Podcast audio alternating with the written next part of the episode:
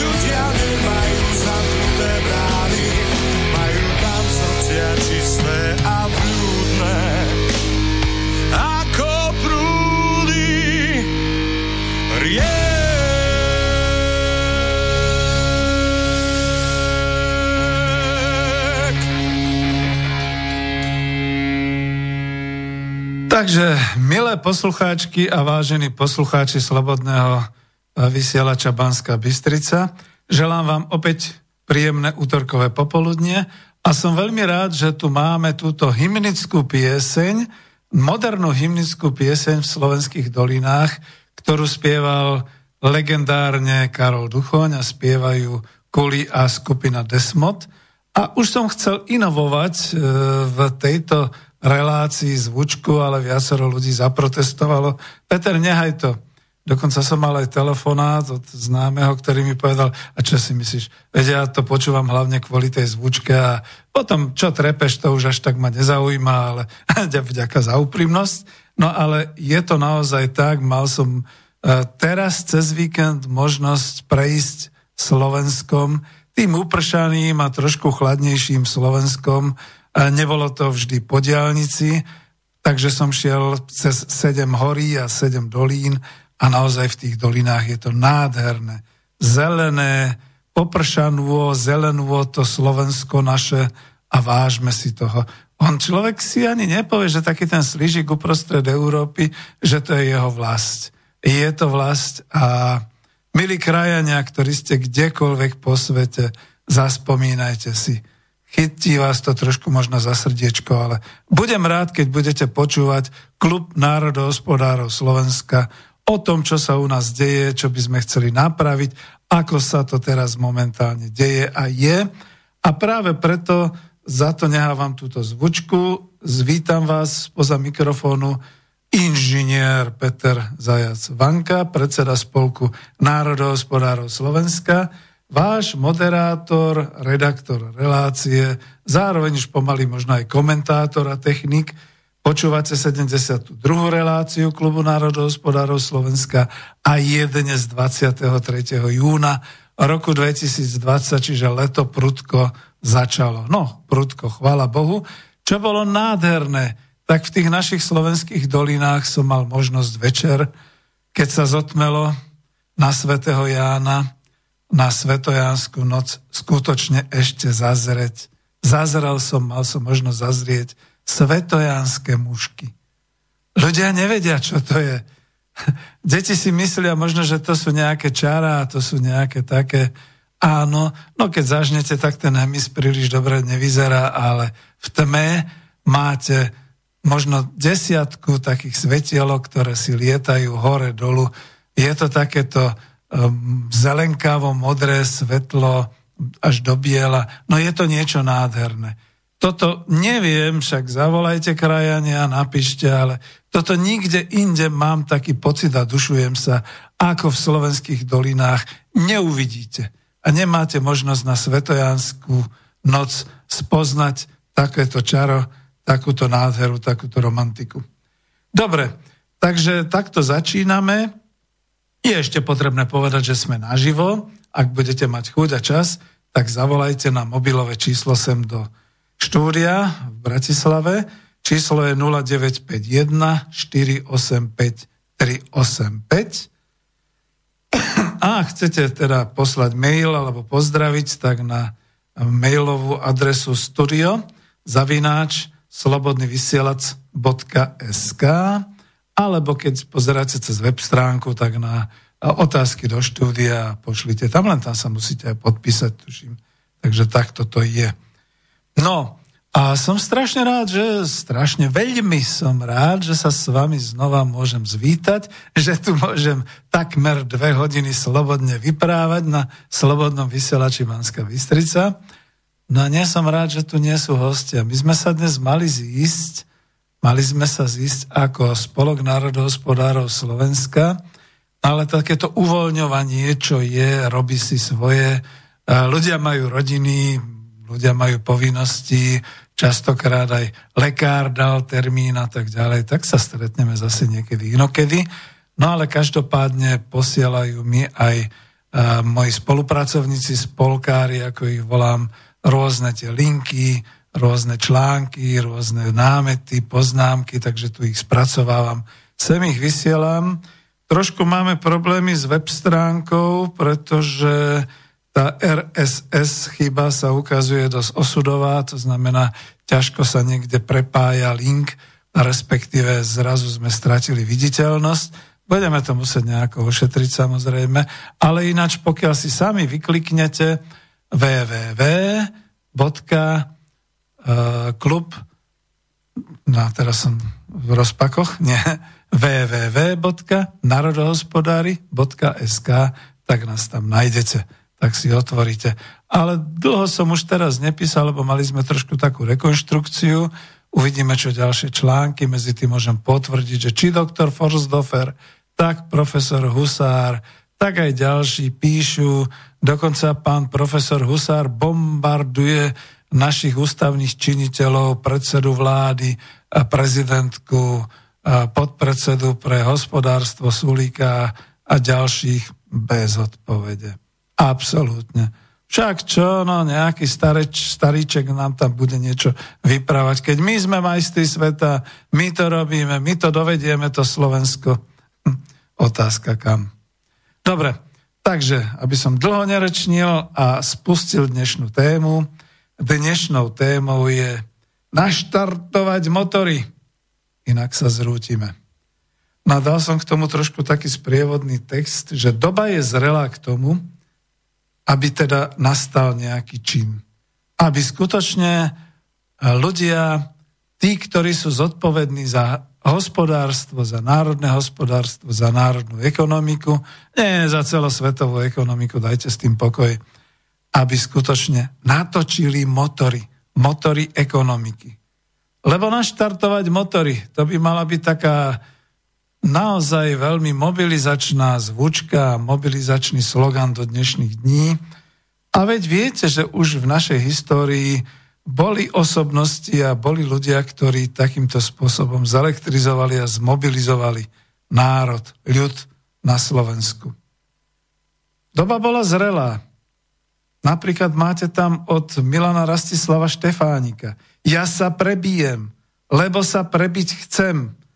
Myslím, že to povedal v roku 1918, keď mu vysvetlovali, že nie, nie, nie, nie, nie, nejdi, nechod na Sibír, neorganizujte e, legionárske pluky, veď to je zbytočné pre Boha, čo by si chcel, však teda národ, národ aký pre Boha, však bude stačiť, keď bude CK mocnárstvo znova obnovené a ako daj tomu pokoj, ako sa hovorí, nepľuj proti vetru. No ale on sa prebíjal, pretože sa prebiť chcem. Z legionárov na Sibíri vytvoril prvú česko-slovenskú legionárskú armádu, takisto organizoval légie vo Francúzsku, v Taliansku a ako minister vojny ako minister vojny priletel na Slovensko nájsť si svoj hrob. Ďalší taký Vysiela slobodný slovenský vysielač. Začnite s vysťahovaním. To bol pokým pre slovenskú armádu povestného 29. augusta 1944. Nechápem, ako môže niekto zaznávať takýto dátum a takýto počin. On to niekto urobiť musel. Doba bola skutočne zrelá a niekto ten výkrik a ten pokyn dať musel. Ďalší taký. Sme s vami. Buďte s nami. To hovoril Alexander Dubček v auguste 1968. Takto putovali dejiny Slovenska. No ale aj tie najnovšie. Začnite s prehradzovaním. Sypte. To prikázal ten, ktorý mal na starosti a na zodpovednosti vodné dielo Gabčíkovo zhotovenie tohto vodného diela pán Julius Binder. Bolo to 24. októbra roku 1992 a tú históriu si trošku ešte pripomenieme. Takže takto to je. Dnes, v roku 2020, v júni 2020, na základe toho, že prehrmela prvá vlna pandémie, koronakrízy a možno príde aj druhá vlna, že padá, že čakáme tsunami toho e, rozkladu globálnej ekonomiky a zasiahne tvrdo aj nás, pretože sme boli tak sprostí a tak hlúpi, že sme si dali rozpredať celé národné bohatstvo a dali sme si sem, aby nám cudzí investori nainfikovali monokultúru automobilového priemyslu, ktorá práve teraz končí a už končila v roku 2019. Tak teraz by mal niekto na Slovensku povedať, naštartovať motory. Ale len nech je to rýchlo. Nech je to ešte teraz v lete. Lenže redaktor a komentátor Peter Zajac Vanka sa pýta. A kto to vlastne dokáže?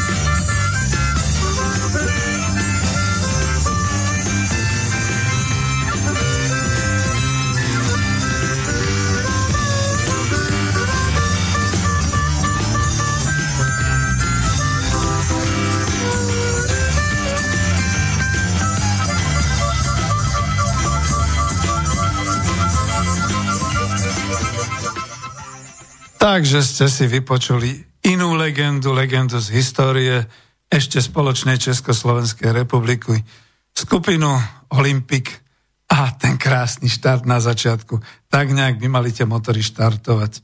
A že vieme štartovať motory a že nemáme byť prečo s pocitom a žiť s pocitom menej cenosti a žiť s tým, že my to nedokážeme, nám nedovolia a podobne, tak trošku si spomeňme z tej našej veľmi súčasnej histórie ako to teda bolo ešte dokonca za Československa, za Českej a Slovenskej federatívnej republiky, keď už teda po prevrate z roku 89 nastala tá situácia, že dokonca Maďarsko odstúpilo od budovania vodného diela Gabčíkovo.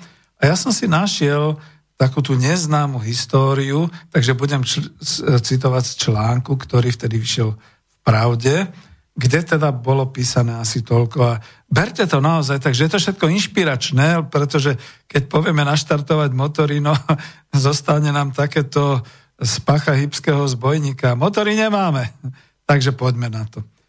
Citujem, v ten istý deň prijali v Bruseli slovenskú delegáciu vedenú ministrom životného prostredia Jozefom Zlochom európsky komisári.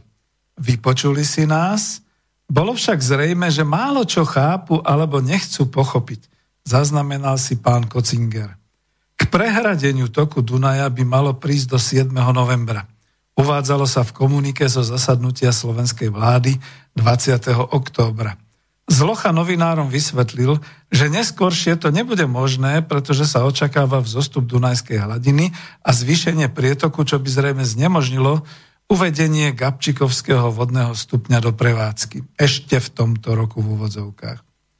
Vo štvrtok 22. oktobra sa rokovania delegácií ČSFR a Maďarskej republiky a európskych spoločenstiev v Bruseli skončili bez dohody o vytvorení spoločnej trojstranej komisie. Od tejto chvíle sme sa necítili byť viazaní požiadavkou prerušenia prác na prehradzovaní Dunaja, spomína pán Kocinger. To je jeden z tých účastníkov. Federálny predseda parlamentu Strásky, keď už sa to všetko spustilo, najprv zisťoval, kto prehradenie Dunaja povolil. Federálna vláda to nebola. Vedlen pred necelým týždňom 21.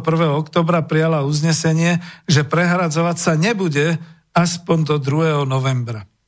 Dovtedy by mala rozhodnúť o ďalšom osude vodného diela Gabčíkovo trojstranná odborná komisia zložená z expertov Česko, Slovenska, Maďarska a Európskeho spoločenstva predchodcu Európskej únie. A vtedy dokonca ani Európska únia nebola, už nám robili problémy. Ale na svojom ostatnom zasadaní 20. oktobra o tom ešte definitívne komisia nerozhodla. Slovenskí ministri z strážského kabinete Rudolf Filkus, Milan Čič, Jaroslav Kubečka, Jozef Moravčík a Imrich Andrejčák upozorňovali, že zastavenie prác už nie je ani technicky možné a aj keby bolo, tak len za cenu miliardových škôd. Varovali aj pred negatívnymi medzinárodnými dôsledkami, nebude možné obnoviť plavbu po Dunaji od 3. novembra 92, k čomu sa Československá strana zaviazala, pripomínal Moravčík. A teraz to slávne. Ten deň D nastal v sobotu 24. októbra. Spomína, e, myslím, že Pavol Martinický, mal som priepustku na čestnú tribúnu, tak som videl zblízka to defilé nákladných aut na Pontónovom moste, ešte len čo zaznel Juliusa Bindera príkaz začnite s prehrazovaním, sypte, to približil Pavol, Pavol Martinický, bývalý hlavný projektant Hydrokonzultu. On projektoval vodný prívodný kanál do plavebných komôr. Desiatky Tatroviek, Tatroviek vtedy, nabiehali na ten most a sypali odtiaľ do Dunaja prvé tony betonových kociek a štrku. Tie kocky, ak sa nemýlim, boli pôvodne určené na hať pri Dunakility musím dať poznámku, Dunakelity sa už nikdy viac potom nepostavilo. O 4 dní po 24. októbri sa prehradzovanie Dunaja dokončilo a Dunaj začal tiecť aj na turbíny elektrárne v Gabčíkove. To ja tak trošku zdôrazňujem hlasom, pretože my sme vlastne už mali hotovú aj túto časť strojnú na výrobu elektrickej energie. Boli tam turbíny. V ten istý deň 28. oktobra 1992, to zase citujem, podpísali vedúci delegácií ČSFR a Maďarskej republiky v Londýne dokument, v ktorom sa okrem iného zaviazali predložiť kauzu vodných diel na rozhodnutie Medzinárodnému súdnemu dvoru v Hágu. O dva mesiace však ČSFR prestala existovať a tak súdiť sa musela už Slovenská republika. Spor ešte, ešte trval dlhých 5 rokov, koncom septembra vyniesol Hákský súd konečný verdikt. Vo všetkých otázkach až na jednu potvrdil právne stanovisko slovenskej strany. Milí priatelia, milí naši krajania, milí poslucháči, aj naši poslucháči z Českej republiky. Dám vám dobrý tip na krásny výlet. Prídite po diálnici do Bratislavy, pokračujte južným smerom, popri tých južných krásnych obciach a mestečkách e, naozaj až do Gabčíkova a chodte na tú vodnú hrádz. Na tú vodnú hrádzu, prepačte. Okrem iného tam uvidíte pomaly výnimočnú a jedinú tabulku podniku, ktorý je dodnes štátny, vodohospodárska výstavba štátny podnik Slovenská republika. E, vodnú elektráren dnes takisto vlastne prevádzkuje e, Slovensko, slovenský majiteľ, štát. A treba povedať, že keď prejdete po tej hrádzi a uvidíte tie monumentálne zdviže a spúšťania, kadeľ teda od malých lodičiek až po tie veľké lode idú tak ste šťastní, tak ste hrdí. Okrem iného, tam je samozrejme aj možnosť si zaparkovať, tam je takisto možné aj ísť sa posadiť, poprechádzať popri tom nábreží, e, mať tam bufet, mať tam toaletu, všetko. A keď pôjdete ďalšou stranu, teda keď pôjdete ďalej, až e, po tej Gabčíkovskej strane, až na tú stranu Slovenského ostrova, e, ja by som neviem, ako to nazvať, teda malého ostrova uh, uprostred hrádze, ktorý teda je obkolesený z jednej strany teda Gabčíkovským prítokovým kanálom a z druhej strane Dunajom, tak sa vlastne po ceste naspäť popod hrádzu, popri obciach ako Vojka, Bodíky dostanete znova až ku Bratislave. Tam prejdete popri takej pre, pre, prehrá, tam je v podstate to prehradenie, dnes sa to volá Danubius, e, tam je výstava, reštaurácia, všeličo možno. A budete pokračovať potom popri divokej vode do Čunova a odtiaľ potom už sa ľahko dostanete do Bratislava. Fantastický výlet. Skutočne to odporúčam aj mnohým našincom, ktorí nepoznajú ešte úplne všetko a myslia si, že tam Bratislavou, Bratislavským hradom končí Slovensko. Nie, Slovensko nekončí tam. Slovensko má Gabčíkova. Gabčíkovo dnes vyrába prúd a Gabčíkovo umožnilo možno tisícom ľudí zamestnať sa a mať možno aj lacnejšiu energiu a tak ďalej, všetky tieto veci. A na začiatku toho všetkého boli obrovské obavy, kde sused nechcel, aby sme vybudovali túto elektráreň a túto vodnú zdrž, kde Európske spoločenstvo odmietalo, aby sme dokončili takúto stavbu komunizmu vraj, a kde nám všetci, dokonca aj žiaľ Bohu, Česká a Slovenská federatívna republika, federálna vláda a federálne zhromaždenie neprijalo a kritizovalo to s tým, že no nerobte to, to bude stať ťažké peniaze a na čo vám to vlastne bude. A navyše koledujete si obrovský prúser. Pôjdete pred Hákský tribunál, pôjdete pred súd. Takže súčasníci, no klobúk dolu pred tým, ktorý to bol ako prvý, ktorý naozaj vykrikol tie slova začnite s prehradzovaním sypte pred Juliusom Binderom a samozrejme v pozadí mal uh, premiéra uh, Vladimíra Mečiara a stovky a stovky ľudí, ktorí sa pričinili o to, že teda Gabčíkovo stojí. Dnes je to už nádherná aj prírodná scenéria, dá sa tam rekreovať, e, je tam veľmi pekne a čo ešte teda k tomu povedať. No máme veľkých mužov v súčasnosti. Máme skutočne veľkých mužov v súčasnosti všade a vždy na tých správnych miestach. Človeka napadne všeličo. A ja neviem, či sa mi to podarí, ale skúsim to teda momentálne ešte pustiť, že či budete považovať aj toto, čo zabezpečilo jednému našincovi e, víťazstvo v parlamentných voľbách, či to budete považovať za tak hrdinský čin. No. No tak čo, ideme? Ideme na to. Aj keď to bude trošku sprostredkovanie, takže skúsme. Vítam vás všetkých, ktorí túžite po Slovensku, ktoré bude spravodlivé voči všetkým, kde nebudú nadradení poslanci voči obyčajným ľuďom a keď si poslanci zvýšia svoje platy, tak budú musieť ľuďom vyargumentovať, prečo si zaslúžia zvýšené. Poslanci, ktorí mi zakázali pred chvíľou návrh skorumpovaného zlodeja Andreja Hrnčiara, ktorý je podpredsedom Národnej rady, aby som tu mohol vystupovať, aby sme vrátili späť zvýšenie platov poslancov do pôvodnej výšky, aká bola minulý rok. Tí poslanci, miesto toho, aby napravili svoju vlastnú chybu, stlačili opäť to tlačítko a podľahli pokušeniu, že mi zavreli ústav. Ale táto Národná rada patrí všetkým občanom Slovenskej republiky a všetci občania Slovenskej republiky, či je to dvojmesačné bábo alebo 90-ročná babička, sme všetci rovní. Rovnakí majiteľia akciovej spoločnosti s názvom Slovenská republika akciová spoločnosť. To bol Matovič. A máme iba tú výsadu, že ľudia si nás sem zvolili, aby sme ich tu zastupovali.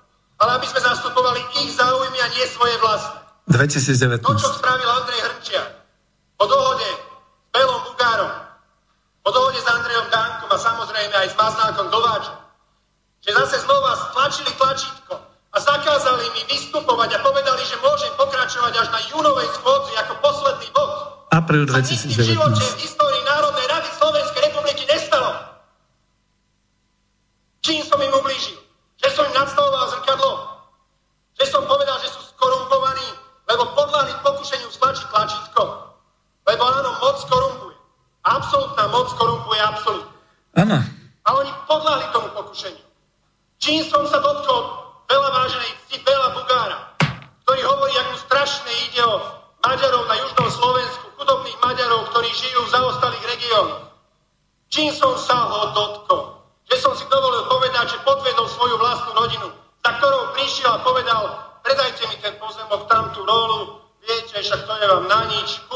to ešte nebolo podstatné. A obratom to za, uh, predal Ficovi za 500, tuším, 50 tisíc eur. Za 15 či 16 miliónov korún. Okradol svoju vlastnú rodinu bez aby ich podviedol. Teraz si začal robiť svoju predvolebnú kampaň. voličov, že hlasovali za to, aby mali o 1500 eur vyššie platy. S prepačením serú na ľudí.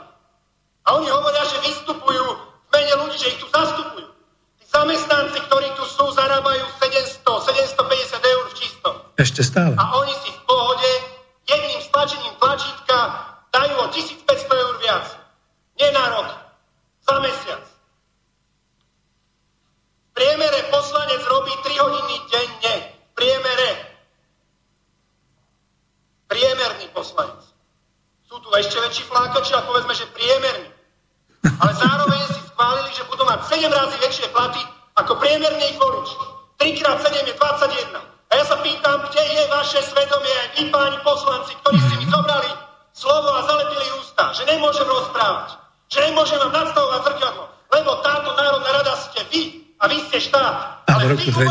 2020? Ľudia sú štát, ktorí vás volili.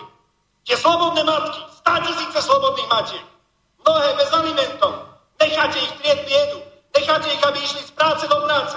Tie zodraté matky, ktoré poctivo vychovávajú svoje deti. Tie matky so 4, 5, 6 deťmi na Orave, ktorým ste povedali, že sú menej cenné. Lebo oni si dovolili mať 4, 5, 6 a viac detí a poctivo ich vychovávať. Lebo oni už si nezaslúžia výhodu pri odchode do dôchodku. Lebo tam sa počíta iba prvé, druhé a tretie dieťa. Ja sa pýtam, kde je vaše svedomie? Vy od ľudí. A vy sa potom čudujete, že 13% ľudí chodí k eurovoľbám. Že polovička ľudí nechodí voliť pri voľbách do Národnej rady. Jednoducho ľudia prestávajú veriť v inštitúcie štátu. A vy, páni a dámy, 150 poslancov, ktorí tu sedíte, všetci, všetci spolu aj so mnou, sme de facto reprezentantmi inštitúcie štátu. Mali by sme byť elita národa. Mali by sme byť schopní ukázať, že nám záleží v prvom rade na ľuďoch. Ale vy ste ľuďom, sirotám, ktoré nemôžu za to, že stratili matku a otca, dali 270 navyše. Ale samým sebe ste si dali 1500 eur. Nehambíte sa.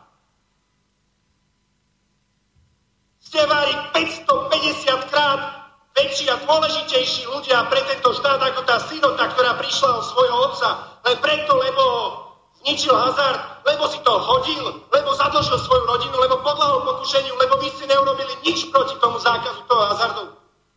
Takže, takže... Takže žiaľ, počuli sme ďalší z tých príkladov. Toto bol príklad Igora Matoviča v apríli 2019.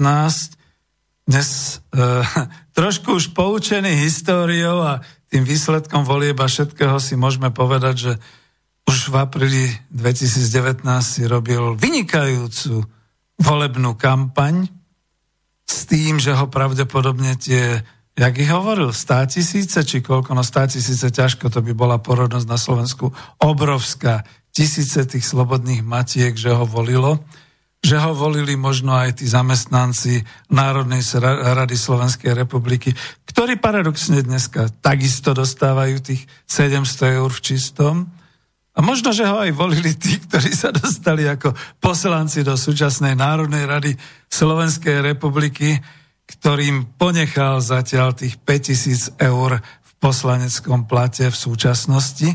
Takže e, pán premiér si minimálne od toho apríla 2019 poriadne nakadil do úst, ako sa hovorí, pretože nezrušil, neznížil poslanecké platy, a z hľadiska teda tej histórie, keď sa na to dnes pozerá, no čo myslíte, máme ho zaradiť medzi nejakých takých velikánov, tých hrdinov slovenských, slovenské osobnosti?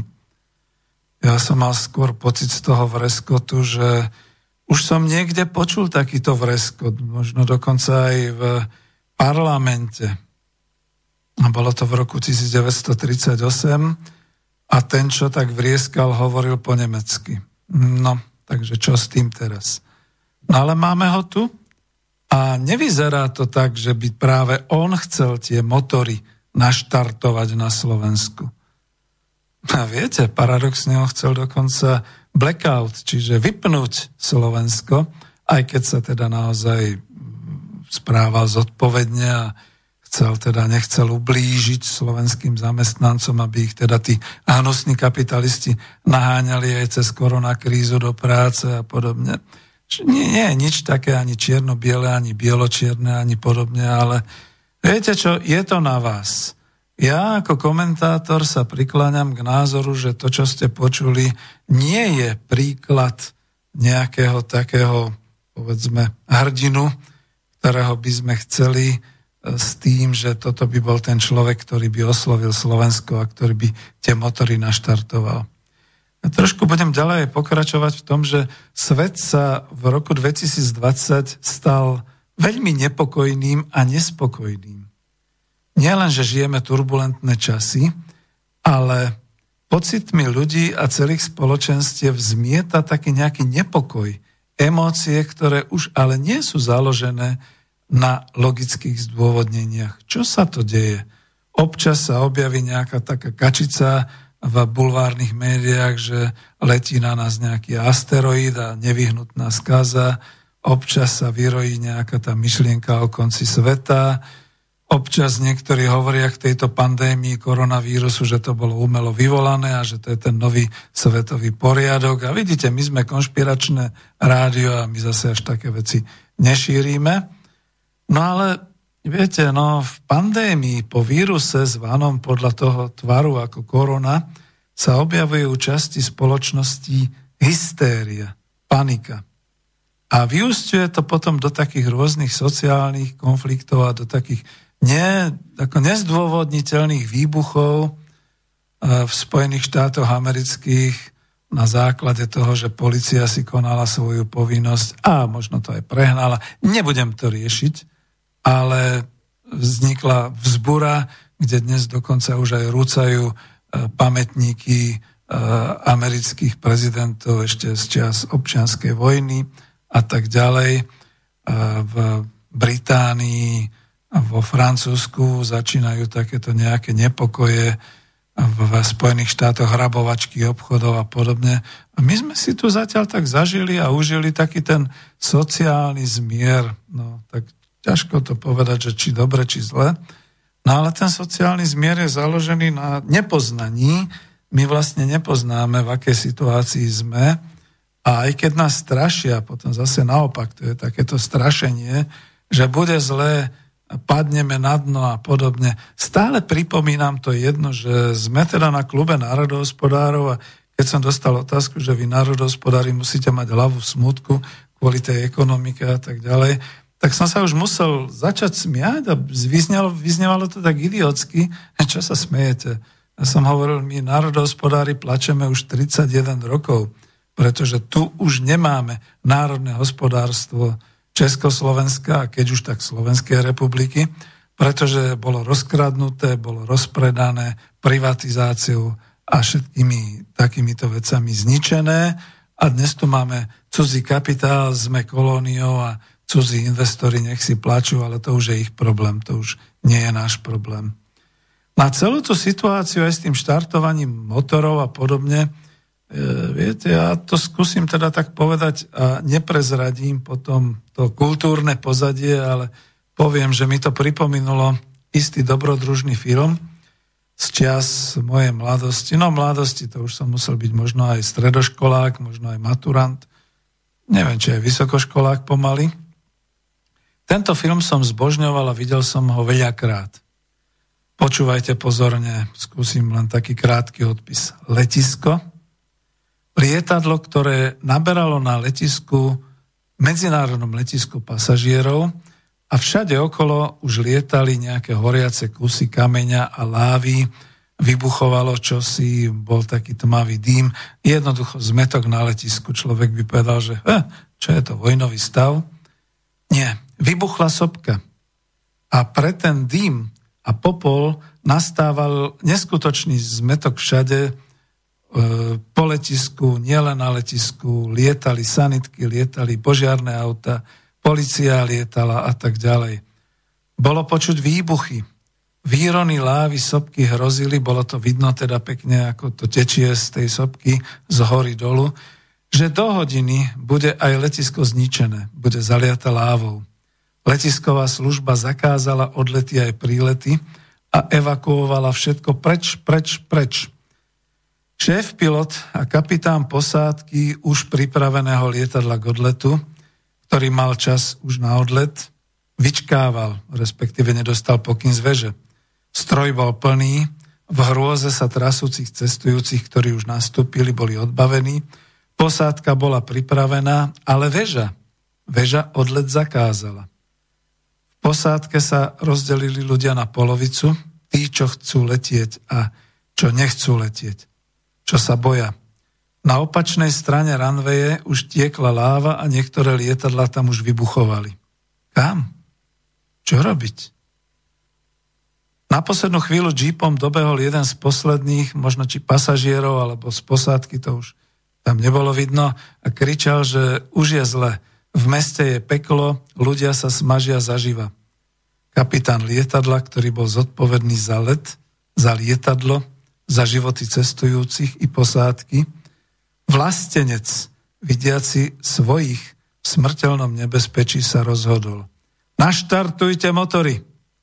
Lietadlo sa pohlo po runwayi, rozbiehalo sa, okolo už tiekla láva, niekoľko kameňov padalo pred lietadlo a za ním už ohnivá hrôza. Motory revali a lietadlo sa odlepilo zo zeme. Odletelo. Let sa podaril. Kapitán porušil všetky medzinárodné letecké predpisy. Vedel, že bude súdený aj vo svojej domovine, že bude odsúdený ako kriminálnik, ktorý riskoval životy, ale mal zodpovednosť. Riskoval to bol odborníkom vo svojej profesii, zachránil posádku 134 cestujúcich i seba a odletel do vlasti. Sakra, prečo mi to dnes tak pripomína dôverne túto situáciu Slovenska, kde to okolo už vrie v rôznych spoločnostiach, spoločenstvách, politicky to vrie, spoločensky to vrie, sociálne to začína vrieť okolo, Hospodárska kríza ako vysoké tsunami je už viditeľná, už nás zasahuje ako láva tečúca na nás. Všade vybuchujú sociálne, rasové, nenávistné nepokoje okolo nás a nejaký kapitán vie, že bude musieť porušiť ale naozaj všetky predpisy, všetky európske, všetky medzinárodné, bude musieť naštartovať motory. Motory slovenského hospodárstva kým nie je neskoro. No tu som mal takú inú pesničku pripravenú, ale dajme si aj túto pesničku, pretože necharakterizuje túto dramatičnosť, ale to, k čomu sa uchyluje súčasná vláda na Slovensku. No, občas mi to pripomína naozaj, že majú taký párny stroj, ktorý chcú oni štartovať.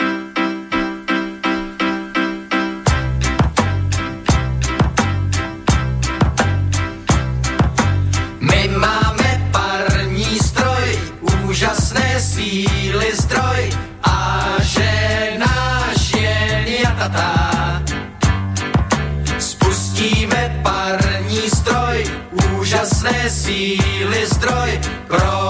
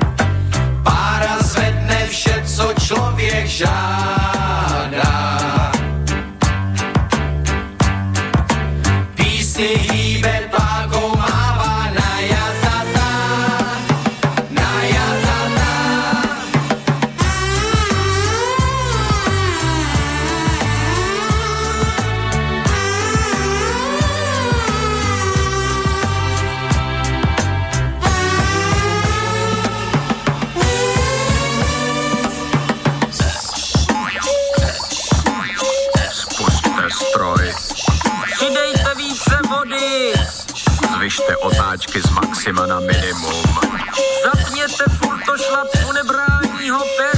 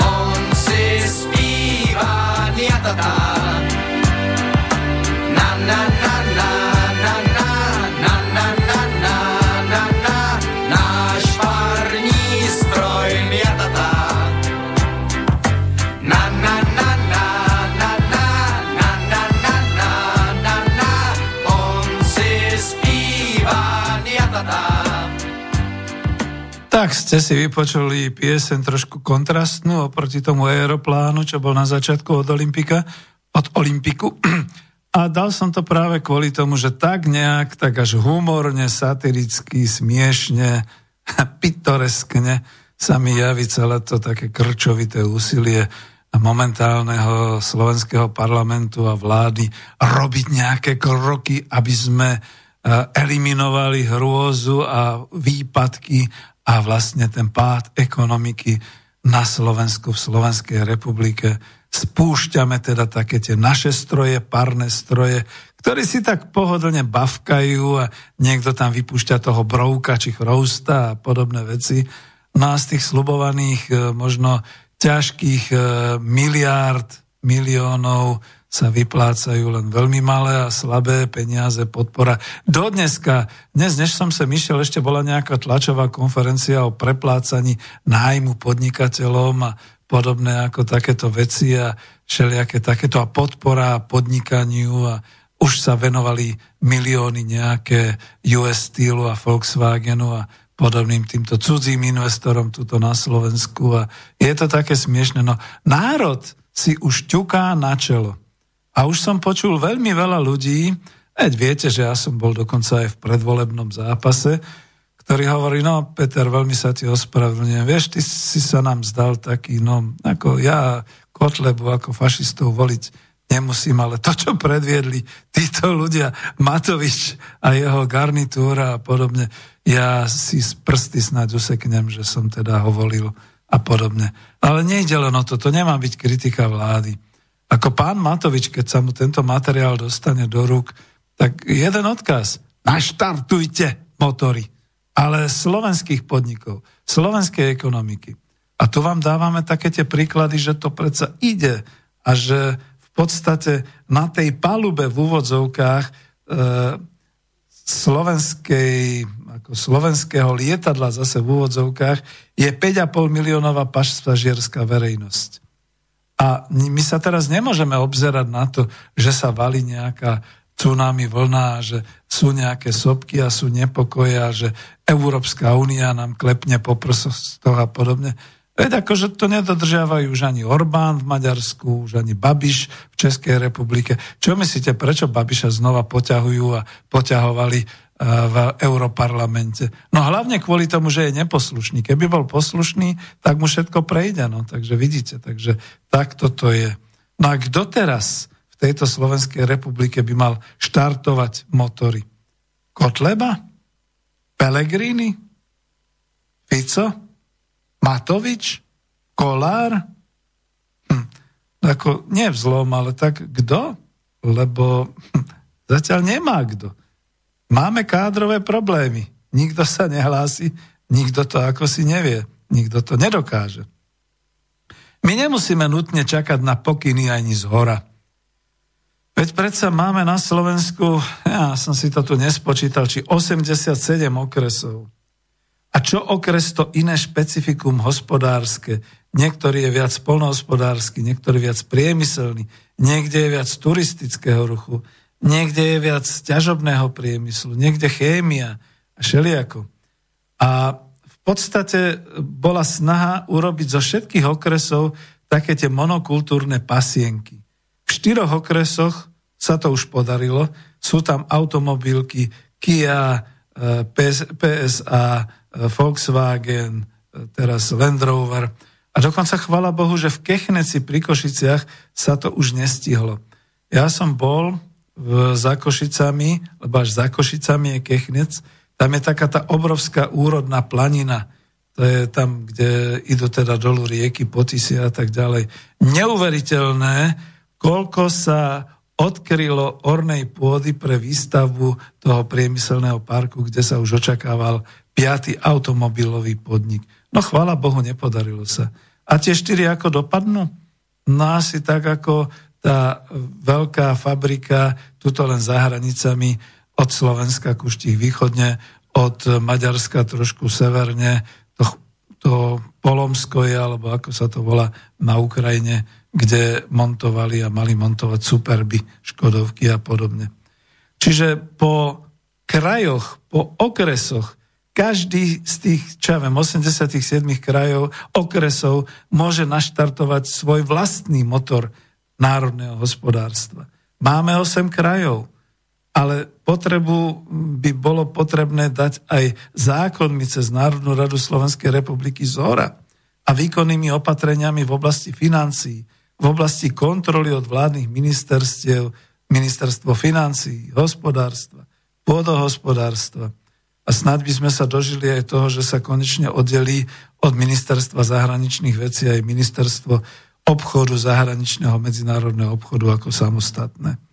No tu sa niekde zastavím a chcem hovoriť o ďalších príkladoch, preto nedám pesničku, maily ste neposlali, nezavoláte. E, ja len zopakujem, keby niečo 0951 ak zavoláte, priama linka alebo studio zavináč slobodnyvysielac.sk Nezabúdajte, že posi- počúvate Slobodný vysielač Banská Bystrica štúdio Bratislava. Relácia sa volá Klub národohospodárov Slovenska a bavíme sa tu o tom, že treba naštartovať motory. No, podarilo sa to a ja som tak trošku už teraz tak komentátorsky osvetovo hľadal také nejaké príklady zo sveta. Mám dva príklady. Jeden z tých príkladov stále zabúdame na to, že v roku 89 ešte bol silný, veľký podnik, dokonca už aj s medzinárodným dosahom. To bolo to jednotné zemiedelské družstvo Agrokombinát Slušovice, na čele skutočne s legendárnym a už čest jeho pamiatke zosnulým pánom Františkom Čubom. A tuto bude ďalšie, kde chcem sa teda zmieniť o Mondragone. E, je to z knihy Po kapitalizme ekonomická demokracia Davida Švajkárta. Nemuseli ste to počuť, pretože nie ste možno všetci takí pravoverní lavičiari a dokonca ako nemusíte ani vedieť, že čo to ten Mondragon znamená. Takže Mondragon je mesto v Španielsku, v Baskicku a Baskovia sú jedni z tých, ktorí nemajú ešte stále vlastnú republiku v rámci Európskej únie kde to teda už niektoré krajiny prehnali, že majú dokonca aj dve republiky a teraz je taká snaha nejaká mať tú Európu regiónov, kde aj iní si želajú, aby mali viac tých svojich, aby národnostné menšiny boli štátotvornými e, prvkami, kdežto ešte aj národy v Európe nie sú štátotvornými útvarmi. Takže solidarita s Baskickom. Hej? No, Takže v tejto knižke od strany 91 budem citovať. Nie je k dispozícii príklad veľkého historického experimentu, ktorý by sa uplatňoval na štátnej úrovni. Tu sa David Schweikart mýlil. Je ním napríklad Československo. Môžeme však poukázať na realizáciu projektu v menšom rozsahu a hoci tento experiment nie je vo svete veľmi známy, ide o model, ktorý má z môjho, teda Davida Švajkarta, hľadiska celosvetový dejinný význam. V kocke predkladám tento príbeh Mondragónu, mondragonského experimentu. Don Jose Maria Arizme, Arizmendiareta, dobre, neviem po španielsky ešte raz, Don Jose Maria Arizmendiareta, miestny kňaz, ktorý počas občianskej vojny v Španielsku len tak tak unikol smrti pred e, vojakmi Frankovej armády, zriadil v roku 1943 v malom meste Baskického regiónu školu pre chlapcov z robotníckých rodín. Červený kňaz, ako ho nazývali, konzervatívne kruhy, bol človek s veľkou víziou. Presvedčený, že Boh dal všetkým ľuďom rovnaké možnosti a zhrozený z toho, že chudobní mladí ľudia z Mondragonu nemali možnosť navštevovať univerzitu, štrukturalizoval svoju školu tak, aby žiakom poskytla technickú zdatnosť a zároveň aj sociálne a duchovné hodnoty. Jeden zo študentov z jeho prvej triedy z tých 20 začal študovať inžinierstvo. Tri bodky. V roku 1956 5 z nich a ďalší 18 robotníci, už teda to neboli decka, ale boli to dospelí muži, založili na kňazovú žiadosť družstvo, družstevnú fabriku na výrobu sporákov a kachiel. Niečo mi hovorí, že to bol predchodca dnešnej veľmi známej značky Fagor. V roku 1958 zriadili druhý kooperatívny podnik na produkciu strojárskych nástrojov. V roku 1959 opätovne na Arizmendiaretovú výzvu vznikla družstevná banka Caja Laboral. Ukázalo sa, že je to významná inovácia. Banka sa stala centrom družstevného sektora, zabezpečovala kapitál a technické expertízy pre jestvujúce kooperatívne firmy, ktoré chceli svoju činnosť ďalej rozširovať a pre nové družstvá, ktoré sa k ním plánovali pridružiť. Vytvorila sa tak podniková divízia, ktorá skúmala možnosti novej výroby a trhu a podporovala zakladanie nových družstevných podnikov. To je môj komentár. Ja sa stále a vždy stretávam pri svojej osvete s tými námietkami, že nemáme kapitál, že to sa nedá len tak na zelenej lúke a to sa nedá, aby piati ľudia sa dali dohromady a začali niečo robiť. Katolický kňaz Jose Maria Arismediareta založil najprv školu, kde vzdelával 11 chlapcov. To číslo 11 začína byť nejaké veľmi, e, povedal by som, také no, čarovné, že? Budem čítať ďalej.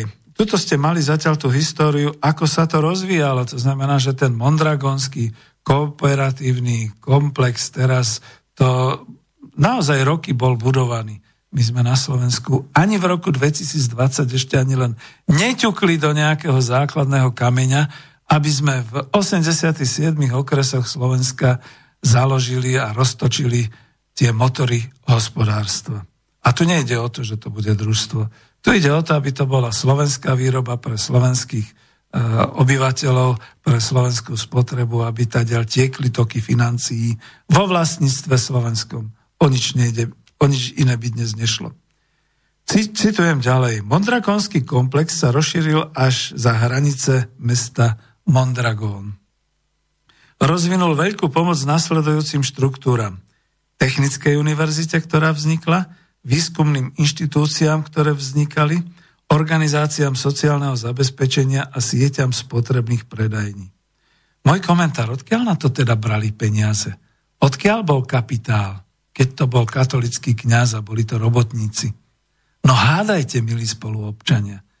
Pomoc nájdete vždy na konci svojej ruky a tuto teraz uplatním to heslo, alebo teda to, to poznanie, že kapitál je vlastne spredmetnená minulá práca. Čiže keď dnes začnete, o mesiac už budete mať taký malý kapitálik. O pol roka to už bude kapitál, už budú financie, a o rok už môžete zúčtovávať dokonca aj hospodársky výsledok, predpokladám skladným hospodárskym výsledkom, čiže už si budete môcť zdeliť nejaké tie peniaze navyše, nielen teda mzdu a podobne. Budem pokračovať ďalej. Prvotný experiment, teda fabrika na výrobu sporákov vo vlastníctve pracujúcich sa od roku 56 rozvinul do systému s viac ako 100 podnikmi, vrátane 80. priemyselných družstiev vyrábajúcich prístroje, polnohospodárske zariadenia, automobilové komponenty, strojárske nástroje, priemyselné roboty. Áno, to je ďalšia časť. Ja neviem, stále je to, myslím, že ten Fagor, ale musím si ešte pozrieť, že či sa nejak ináč ďalej nevolali. Generátory, prečo to hovorím, už komentujem zase, robil som s obrábacími, kovoobrábacími centrami, kde sme niektoré hlavice a niektoré súčasky práve kupovali pod tou značkou Fagor. Generátory, numerické kontrolné systémy, áno, to bolo ono. Termoplastické zdravotnícke náčinie, zariadenia pre úrady a domácnosti. V roku 1991, 15 rokov po Arismediaretovej smrti, sa tieto družstva vždy pospájané prostredníctvom banky formálne zjednotili do Mondragon Corporation Cooperativa, MCC. Mondragon Corporation Cooperativa nezahrania iba výrobné a stavebné družstva, ale aj banku Caja Laboral, čiže pracovnú pokladnicu doslova povedané, dve výskumné centrá pod názvom Ikerlan a Ideko, služby sociálneho zabezpečenia Laguna Aaro, maloobchodnú sieť Erosky, a niekoľko vzdelávacích inštitúcií, Eskola, Politechnikova, ETO a ďalšie. Dnes je Mondragon Corporation Kooperativa dominantná ekonomická sila v baskickom regióne Španielska, v úvodzovkách oveľa dôležitejšia pre Baskicko ako General Motors pre Detroit, pre Spojené štáty – Investičná divízia je lídrom španielského trhu v, kovoobrábacích strojoch, rovnako ako divízia, ktorá vyrába chladničky, práčky, umývačky riadu. Inžinieri MCC dodali na kľúč fabriky do Číny, do Severnej Afriky, na Stredný východ a do Latinskej Ameriky. Skupina Erosky je dnes v Španielsku tretia najväčšia obchodná sieť s potravinami. Jedna zo štyroch vrcholových organizácií kontrolovaná na základe španielských národných záujmov. Komentujem, čiže sú tam hlavne španielské potraviny, že? Caja Laboral banka sa zaraďuje medzi stovku najefektívnejších finančných inštitúcií na svete za jej vysoké zisky a aktíva.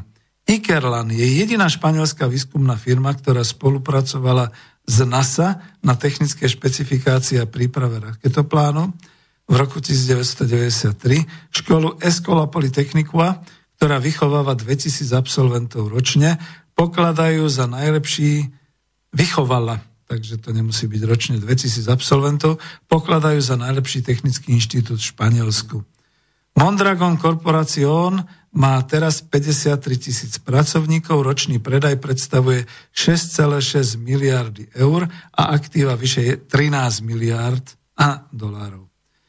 Tak to prepočítal pán Švajkart. Skrátka, ide o korporáciu porovnateľnú svojou veľkosťou a technologickým vybavením a dynamikou kapitalistickej národnej, mnohonárodnej firme, lenže táto firma má radikálne odlišnú vnútornú štruktúru. Družstevnú korporáciu vlastnia a manažujú, teda riadia pracujúci. Tí sa raz do roka schádzajú na výročných valných zhromaždeniach, aby zvolili výbor riaditeľov, ktorý potom vyberá družstevný manažment a delegátov. Zhruba 350 delegátov sa stretáva s cieľom posúdiť strategický plán prezentovaný kongresom a tak ďalej a tak ďalej. Mondragonský experiment je bez diskusie ekonomicky úspešný a to napriek vysokej konkurencii spätej so vstupom Španielska do Európskej únie. Stojí si za to zamysleť nad hodnotami a víziami naznačenými Arismendiaretom a jeho nasledovníkmi a uvedomiť si, aká veľká práca sa vykonala v Mondragóne. No ja musím skomentovať katolickí kňazi, evanielickí kňazi, kde ste? Kde sú vaše školy? Kde je vaša práca v prospech slovenskej spoločnosti v roku 2020? Lavica hanebne zlyhala. Ste na rade. Takže mondragonská ekonomika sa nerozvinula ako čisto pragmatická odpoveď na lokálne podmienky. Aris Mediareta sa hlboko zaujímalo sociálnu spravodlivosť, kritizoval kapitalizmus a tak ďalej ale obával sa, že družstva sa stanú obyčajnými v úvodzovkách kolektívnymi egoistami, sústredujúcimi sa iba na blaho svojho členstva. Od začiatku naliehal, aby mali družstva oveľa širšie zameranie. Našim cieľom je viac zabezpečiť možnosti skvalitnenia života jednotlivca. Kladieme si vyššie ciele. Ak je družstevný podnik, ak družstevný podnik nesplňa žiaduce kritéria, svet práce má právo napluť mu do tváre. Do mondragonského systému jednoznačne a operatívne zakomponovali tvorbu pracovných miest. Primárna úloha Mondragonu spočíva v tvorbe pracovných miest. Banka Caja Laboral neposkytuje fondy iba na rozširovanie a vytváranie družstiev, ale zriaduje aj podnikovú divíziu zameranú na výskum trhových možností a pomáha pracujúcim pri zakladaní družstiev. Firmy majú po- povinnosť rozširovať sa aj mimo členskej základne, a tak ďalej. A tu v podstate by som mohol končiť, pretože to bolo v roku 2011, e, keď tu bol pán profesor Švajkár, ja som sa ho pýtal a dal som mu aj ten príklad nášho družstevníctva. On ho nepoznal, hm, tak nemal ako, takže čo už s tým, aj keď mu pomáhali teda naši exulanti, pán Vanek a ďalší. E, zoznámil som ho so Slušovicami a to bolo práve také, že keď on sa potom dozvedel o tom, ako to bolo u nás a ako kam sme smerovali, tak sa tiež tak nedôverčivo pýtal, že a prečo sme to tak neurobili. Prečo sme takú obrovskú šancu neurobili. Tu teraz nebudem hodnotiť kapitalizmus, socializmus. Tu hodnotím hospodárstvo, tu hodnotím to, že akým hlúpým vývojom sme prišli o všetko a dneska sme kolónia, dokonca kolónia, kde vláda z našich daní ide požičiavať cudziemu kapitálu peniaze, aby ten zamestnal našich zamestnancov, pretože my sme v skutočnosti zamestnávateľská spoločnosť, zamestnanecká spoločnosť, kde možno až 80 až 85% ľudí je zamestnancov, je v zamestnaneckom pomere. Čiže v žiadnom takom tom, že by to boli nejakí podnikatelia a mali by firmy a podobne. Možno sa k tomu ďalej dostanem. Dám teraz na predel takúto pesničku.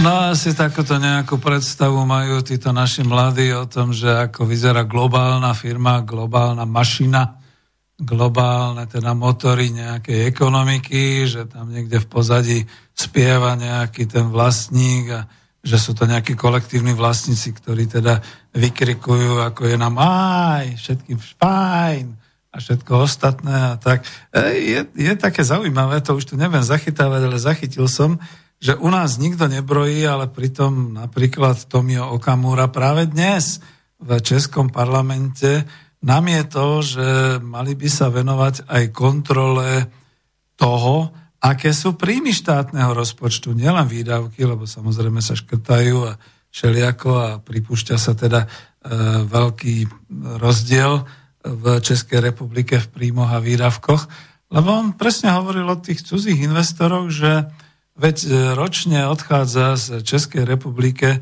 z Českej republiky 300 miliárd českých korún. No, to je zhruba asi tak 10 miliárd, aj niečo viac eur. A nikto to nekontroluje. Lebo akože všetko to, aj tie odvody, čo majú cudzí pracovníci u nás, aj manažéri a technickí pracovníci a všelikto ďalší, to všetko ide von a to nikto... A dokonca aj dividendy, keď sú, tak e, nie sú. A on to tak ironicky povedal, že zaujímavé, že Európska únia sa medzi prvými zákonmi postarala o to, aby mohol byť voľný tok teda týchto e, ziskov, e, tohoto rozdeľovania podielov z dividend a tak ďalej, aby to bolo nezdaniteľné. Kdežto napríklad povedal, že áno, český drž, držiteľia akcií a teda tí, ktorí poberajú dividendy, si to pekne zdaňujú aspoň nejakými 15 percentami. A na Slovensku je to tiež tak veľmi zaujímavé, ale nechcem ísť týmto smerom.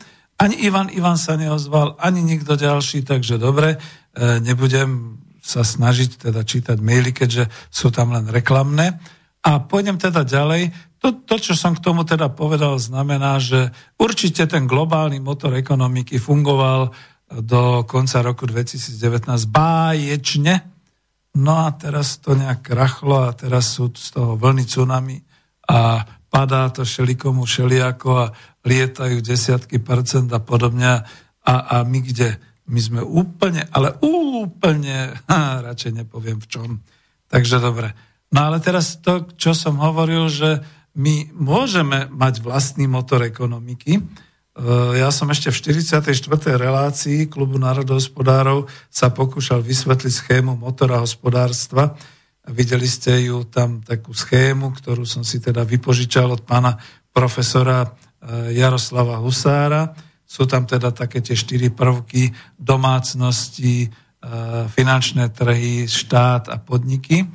No a keď to teda tak porovnáme, treba naozaj tie finančné toky kontrolovať a usmerňovať, aby tiekli hlavne cez e, naše okruhy, aj keď by bola ekonomika otvorená, ale aby od domácnosti tiekli pri spotrebe do našich podnikov, aby naše podniky tu daňovo a všelijak teda usídlené platili teda do štátu odvody dania a všetky tieto veci bez tých trans, transferov a bez daňových optimalizácií smerom do daňových rajov a podobne, aby finančné trhy nezískavali z každého otočenia eura svoju províziu a svoj profit.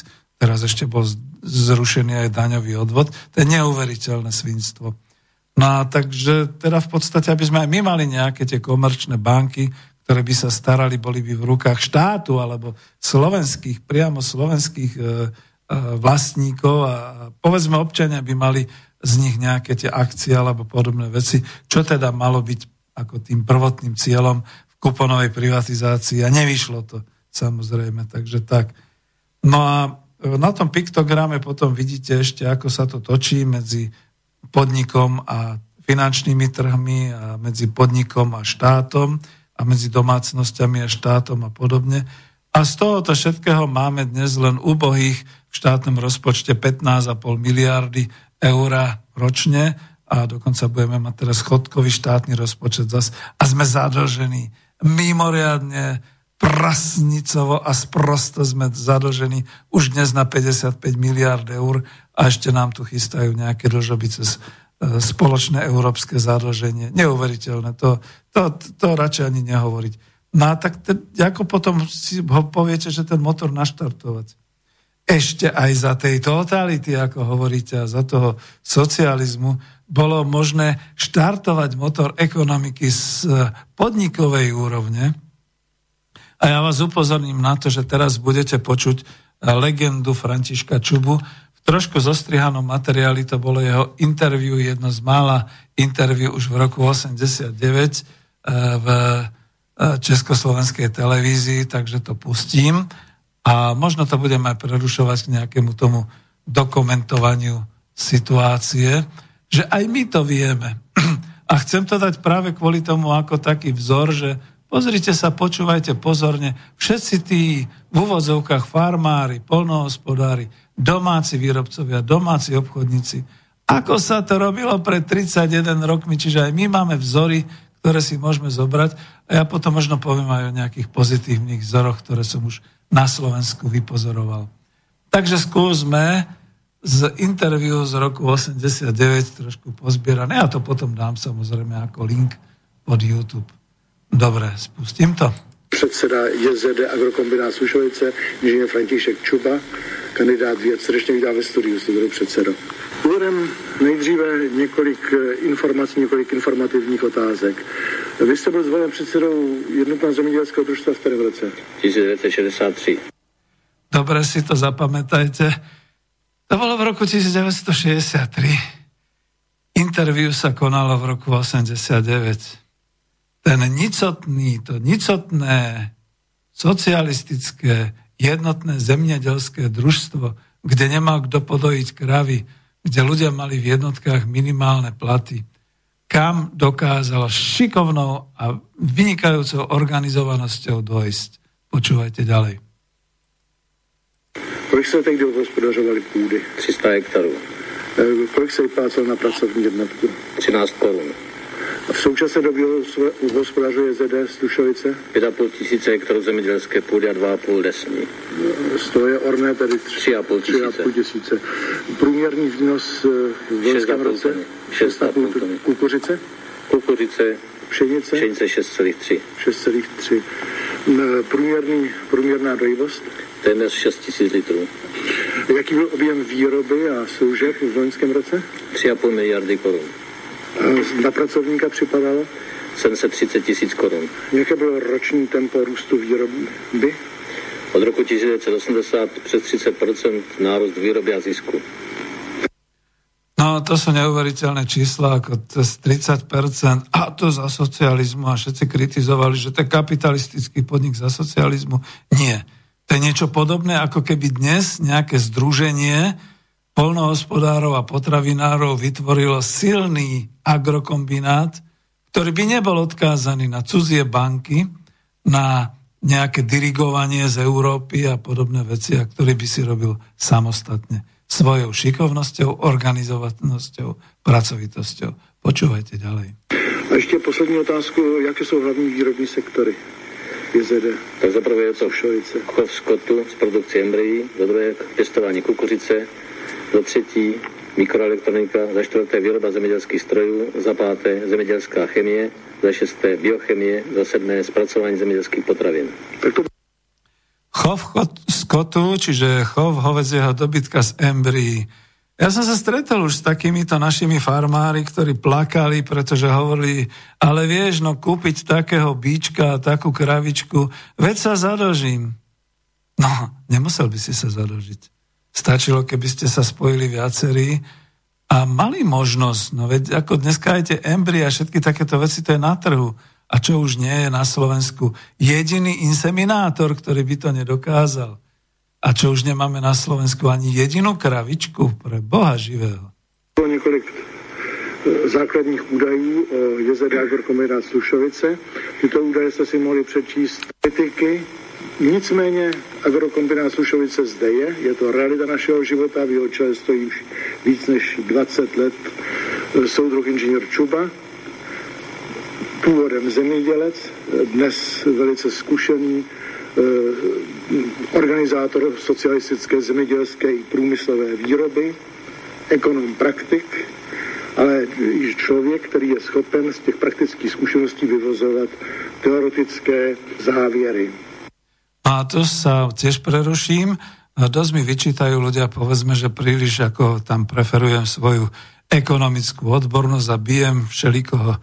Áno, lebo málo kto je taký naozaj zručný organizátor a ten, ktorý sa vie naučiť a pôsobiť tak, aby povedzme z tej úrovne polnohospodára, ako bol pôvodne Čuba, vyrástol až na generálneho manažéra, až na organizátora ekonomickej, celej hospodárskej produkcie celého veľkého agrokombinátu.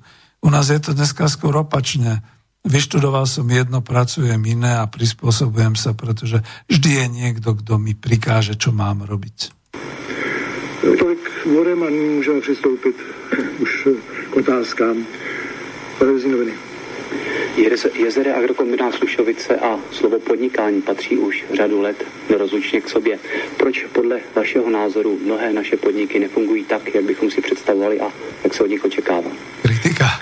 No předně si formulujeme, co budeme považovat za, za slovo fungující podnik. Můžeme říct, že fungující podnik je takový, který ročně zvyšuje výkonný zisk a produktivitu práce o desítky procent, čili nikoli o desetiny procent, o, nebo o několik málo procent, ale o desítky procent.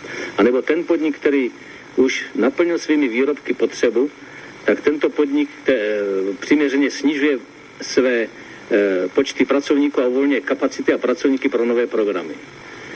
Důvodu, proč podniky nefungují, jak říkáte, tak, jak bychom si přáli, je mnoho. No to sa zastavím, pretože tu bola kritika, že jasne, však on chcel tiež ľudí prepušťať. Hm, nie, on sa rozširoval. On uvoľňoval pracovníkov z tých častí projektov a produkcie, kde už bola mechanizácia, automatizácia, prípadne kde to teda utlmoval, na nové veci. Spomeňme, čo Slušovice vyrábali, okrem tých základných polnohospodárských výrob rastlinej, živočíšnej, podobne tam bola biochémia, tam boli v podstate už aj počítače, tam bola informatika, dopravné systémy, všeličo ďalšie, čiže on priebežne tých ľudí, ako sa hovorí, presúval na ďalšie projekty a toto je to. Na Slovensku dokážeme jediné. No už teda mi to nejak nefunguje, nejde, prepadáva sa obrad, tak prepustíme ľudí, lebo však čo už s nimi.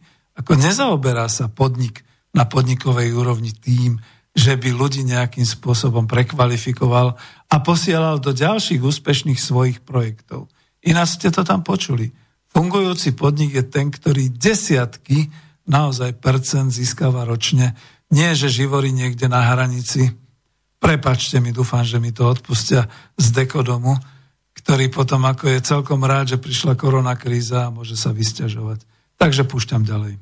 Ja uvedu čtyři takové hlavní. Za prvé, máme málo výkonné technicko-hospodářské pracovníky. Za druhé, technicko-hospodářští pracovníci se bojí důsledků, které organizování takového rasantního rozvoje přináší. Za třetí, nejsou vytvořeny podmínky pro organizování takového rozvoje. Za čtvrté, technicko-hospodářští pracovníci pro takovýto rozvoj nejsou aktivizováni nebo motivováni. No a to hovoril o tom, že prečo sa nedarí ďalším podnikom a v čom sú všeobecné. Ja to prepačte, že takto tlmočím, lebo sú tu povedzme aj ľudia, poslucháči, ktorí nemajú 30 rokov a nemajú tú skúsenosť, aká bola. Len jedno to prenesiem. Všetko to, čo ste počuli, tie 4 body takej tej kritiky sa dneska už dokonca netýkajú ani priamo, že technicko-hospodársky pracovník, to je dneska slovo pre manažéra. Že? Tak administratívna sila vyšší úradník alebo manažér. Dneska sa to skutočne týka skôr už manažérov, dokonca celorepublikovo ministerstiev a, a tých orgánov, ktoré teda rozhodujú a majú právomoci, pretože ste tam počuli jednu z tých podmienok alebo z tých kritík, že majú málo odvahy, ako boja sa skúste dneska nejakému tomu manažérovi, nejakému tomu vysokému štátnemu úradníkovi povedať, že a vy porušíte európske predpisy a idete do toho. Ježiš, veď hroza v očiach zelený, infarkt ho chytá. No ale Binder napríklad porušil všetky tie zákony, išiel do toho a zvíťazil. Tak prečo to nemôžeme my? Dobre, počúvajte ďalej. Nebo skleník a půl skleníku si vezmou tři pracovníci do socialistické péče, či stanou se hospodáři v této části pracoviště. Tímto opatřením si my také snižujeme potřebu technicko-hospodářských pracovníků, protože lidé si začínají všechno zabezpečovat sami. Dneska se hovorí lean management. Nemyslících lidí, kteří jenom vykonávají pří, příkazy, ale sami se o všechno starají. Tudíž my nemusíme na všechno určovat technicko-hospodářské pracovníky a ty pak využijeme, využíváme v jiných oblastech. Například při řešení integrací, kooperací v obchodě, v zahraničním obchodě, ale také e, ve vědě a výzkumu. Prosím vás, já se domnívám, že se toho člověk že se toho dožiju, že i ostatní naše podniky budou skutečně podnikat. Nemáte obavy potom, že vaše možnosti k podnikání budou horší, než jsou dosud a vaše rizika, že budou větší? Já právě jsem přesvědčen, že uh, množství nových programů, které vznikají ve světě, umožní ne jednomu, ale stovkám podniků, aby šli do nových programů. A naopak, programy, které už jsou překonané, musí být prostě nesmlouvavě omezovány, snižovány a postupně rušeny. No a tuto počujete na vlastné uši, že skutočne to bolo revolučné, že jednoducho stále sa vyvíjajú nové oblasti, nové trhové tzv. niky, čiže tam, kam môže ísť podnik obsadiť svojou výrobou, svojim hospodárením, svojou produkciou, predajom niečo, čo mu teda prinesie veľký obrad a teda hospodársky výsledok, zisky, poviem dnešnými modernými slovami a tak ďalej. Netreba sa toho báť.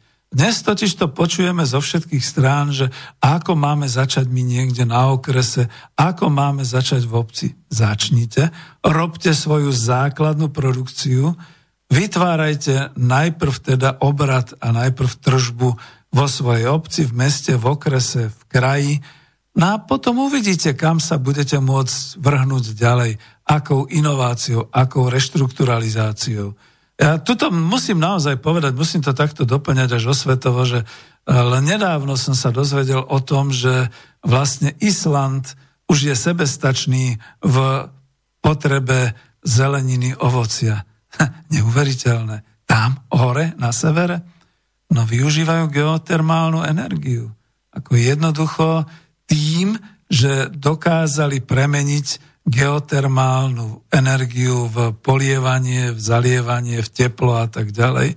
Majú obrovské skleníky, majú to všade, všade pestujú hydroponicky alebo teda aj rôznym spôsobom iným rajčiny, papriky, uhorky, všetko možné. Dneska sa dá nakúpiť, blbo to znie, ale elektronickou poštou pošlete objednávku a DHL vám pošle nejaké tie semienka a podobné veci Prečo to my neskúšame? Prečo sa stále vyhovárame, že to nie je možné, lebo viete, v tej byle majú tie e, zemiaky z Francúzska, tie rajčiny z e, Španielska, tie papriky z Talianska, tak my nemôžeme takýmto konkurovať.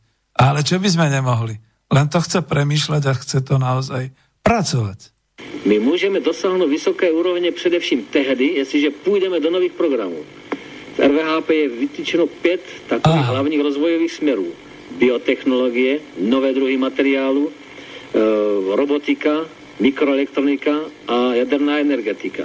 Preto nás to zrušili. pro technický investiční rozvoj a tam bylo konstatováno, že e, je nutné v Československu zavést výrobu celé řady nových materiálů.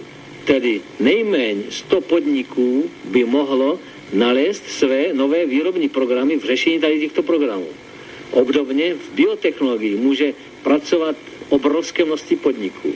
No a samozřejmě, vždycky bylo je a bude, že jedni do programu jdou první a druzí jdou poslední. No a samozřejmě prostě my budeme vždycky zájem, aby jsme patřili mezi těmi prvními. Protože ti, kteří přicházejí poslední, tak získají jenom to, co na ně zbude. A tak dále, máte taky program sociální. Co do něho všechno spadá? No, já už jsem tady hovořil jednou o tom, že člověka by měla aktivizovat práce, k práci ta radost z práce. Že a ta radost z práce se umocňuje tehdy, jestliže člověk pracuje pro svůj podnik, jestliže se dosáhne toho, aby člověk považoval podnik za svůj. No a jak jsem už tady jednou uvedl, Eh, většinou podniky podceňují to, že eh, prostě považují pracovníka pouze za pracovní sílu, nikoli za součást toho podniku. Jestliže člověk se stane součástí podniku, pak pro ten podnik je ochoten více pracovat. Není ochoten přehlížet nedostatky. Není ochoten tolerovat nikomu, kdo poškozuje podnik. Bojuje za ten podnik. A takového člověka my potřebujeme. A teď vzniká otázka, jak ho můžeme získat pro ten podnik. Tedy nikoli v tím, že ho odmeníme lépe nebo hůř. V odměnách vznikají neustále konflikty. A proto odměna nemůže aktivizovat prostě toho člověka ke vztahu k tomu podniku. dozviete sa viac, pretože toto má ešte druhý stupeň, čo chce povedať e, pán Čuba. Ale ja tuto musím naozaj upozorniť, že toto často používajú slovenskí manažéri, konatelia tých všelijakých cudzích investorských firiem a zastupičstiev a podobne. No ale veď viete, že akože to, to neponúknete, to ponúknete o 100 eur vyšší plát a stejne vám nebudú robiť a podobné veci. Žvásty, drísty. Pretože skutočne sa na Slovensku v tejto chvíli odohráva práve to, že no budeme musieť znižovať mzdy, lebo je kríza a všetky takéto veci a stále sa uvažuje iba o tom, že no veď peniaze motivovali, ale to nie je všetko, to už ani nemotivuje a nič takého. Zabúda sa na jedno. Že človek, keď necíti aj tú ďalšiu úroveň, ktorú budete počuť o chvíľu, tú sociálnu istotu a starostlivosť podniku o neho samotného v každej situácii, tak potom si to chce dať aspoň zaplatiť. A čo tu už 30 rokov existuje? Podniky sa zbavili spoločenskej spotreby, to boli tie fondy pre svojich zamestnancov a z ktorých sa teda dávali peniaze na kultúru, šport, vzdelávanie, našli čo možno na sociálnej oblasti, na škôlky, na byty a na všetko ostatné a zostala už len teda tam mzda. A tak teraz je taký ten mzdový vývoj, že ľudia sú nespokojní, chcú mať viac, pretože z tej mzdy si oni musia individuálne zaplatiť všetky tie sociálne podmienky svojej životnej úrovni a podobne. Toto podniky predtým nepoznali a toto by nemali poznať ani nové podniky, pretože ten druhý level, dneska sa tak moderne hovorí, tá druhá úroveň je práve v tom sociálnom zabezpečení, ale nie od štátu, nie len od štátu z podnikovej úrovni. A to má málo ktorý podnik. Tedy těch možností je málo. A jedna z těch mála možností je především ta, ta péče v té, eh, té sociální sféře. My vytváříme vztah podniku už u dětí v, ve školách. Především tím, že se snažíme školy podporovat, dodávám jim tam počítače, celou řadu e, přístrojů, Eh, chcem, aby se o, JZD ve škole učilo. Eh, děti neustále potřeba vozíme do zahraničí a podobně. Stejným způsobem aktivizujeme lidi v produktivním věku. Tedy například tím, že se o ně staráme, že máme vytvořený systém služeb, že vytváříme u toho člověka jistotu, že když má problém, že to jezde se za něho postaví. A stejně tak u těch lidí nejstarší generace Máme vytvořený třeba duchodcovský program. Kdo před odchodem do důchodu pracoval alespoň 10 let v JZD, stává se členem klubu důchodců. Dostává průkaz člena klubu důchodců. Ten průkaz ho opravňuje. Například k cestování dopravním prostředky JZD zdarma. Ke vstupu na všechny sportovní a kulturní akce zdarma. E, ke, k zabezpečení si stravování v kterékoliv naší jídelně za symbolickou cenu 2 koruny Máme vytvořený útvar péče o důchodce, kde když důchodce zatelefonuje a požaduje jakoukoliv službu, tak tá služba musí byť zabezpečená.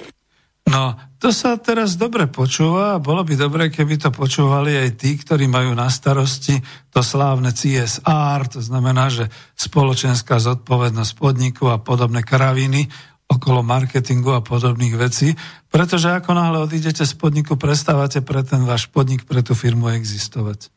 Žiadne, že dôchodcovské, žiadne, že e, potom ešte nejak spomenú si na vás a podobne. Nič, skončili ste v podniku s Bohom. Ste na trhu práce, bol ste jednica pracovná na trhu práce, odídete po vás potopa.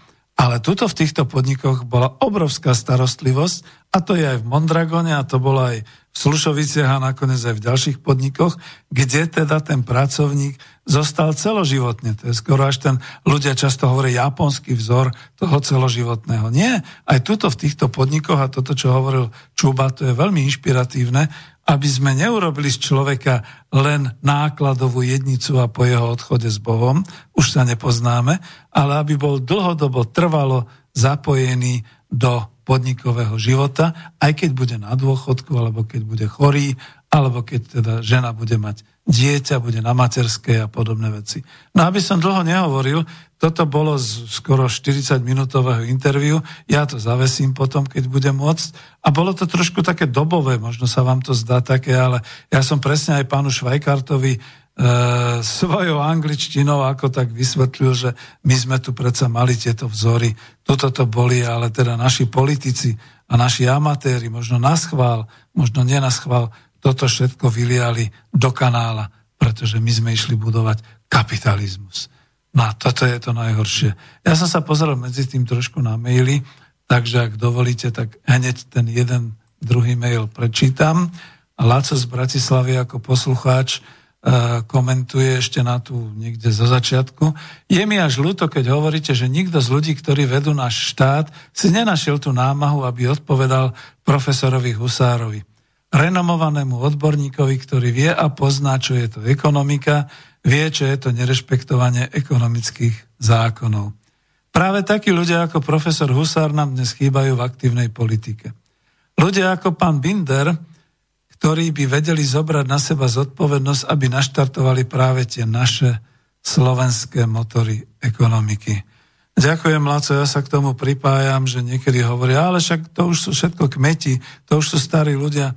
Neviem, či si spomínate, kde to bolo, v ktorej krajine, bolo to len v Izraeli, ale bolo, bolo to aj inde, kde si prevzal ako premiérske kreslo 90-ročný človek. Tak pokiaľ má mysel, a napríklad pán Husár má dobrú mysel, prečo by nie? No a tú odvahu pána Bindera, no tak viete, no tak je to záležitosť voľby. Nedostanete sa do zodpovednosti a do kresiel.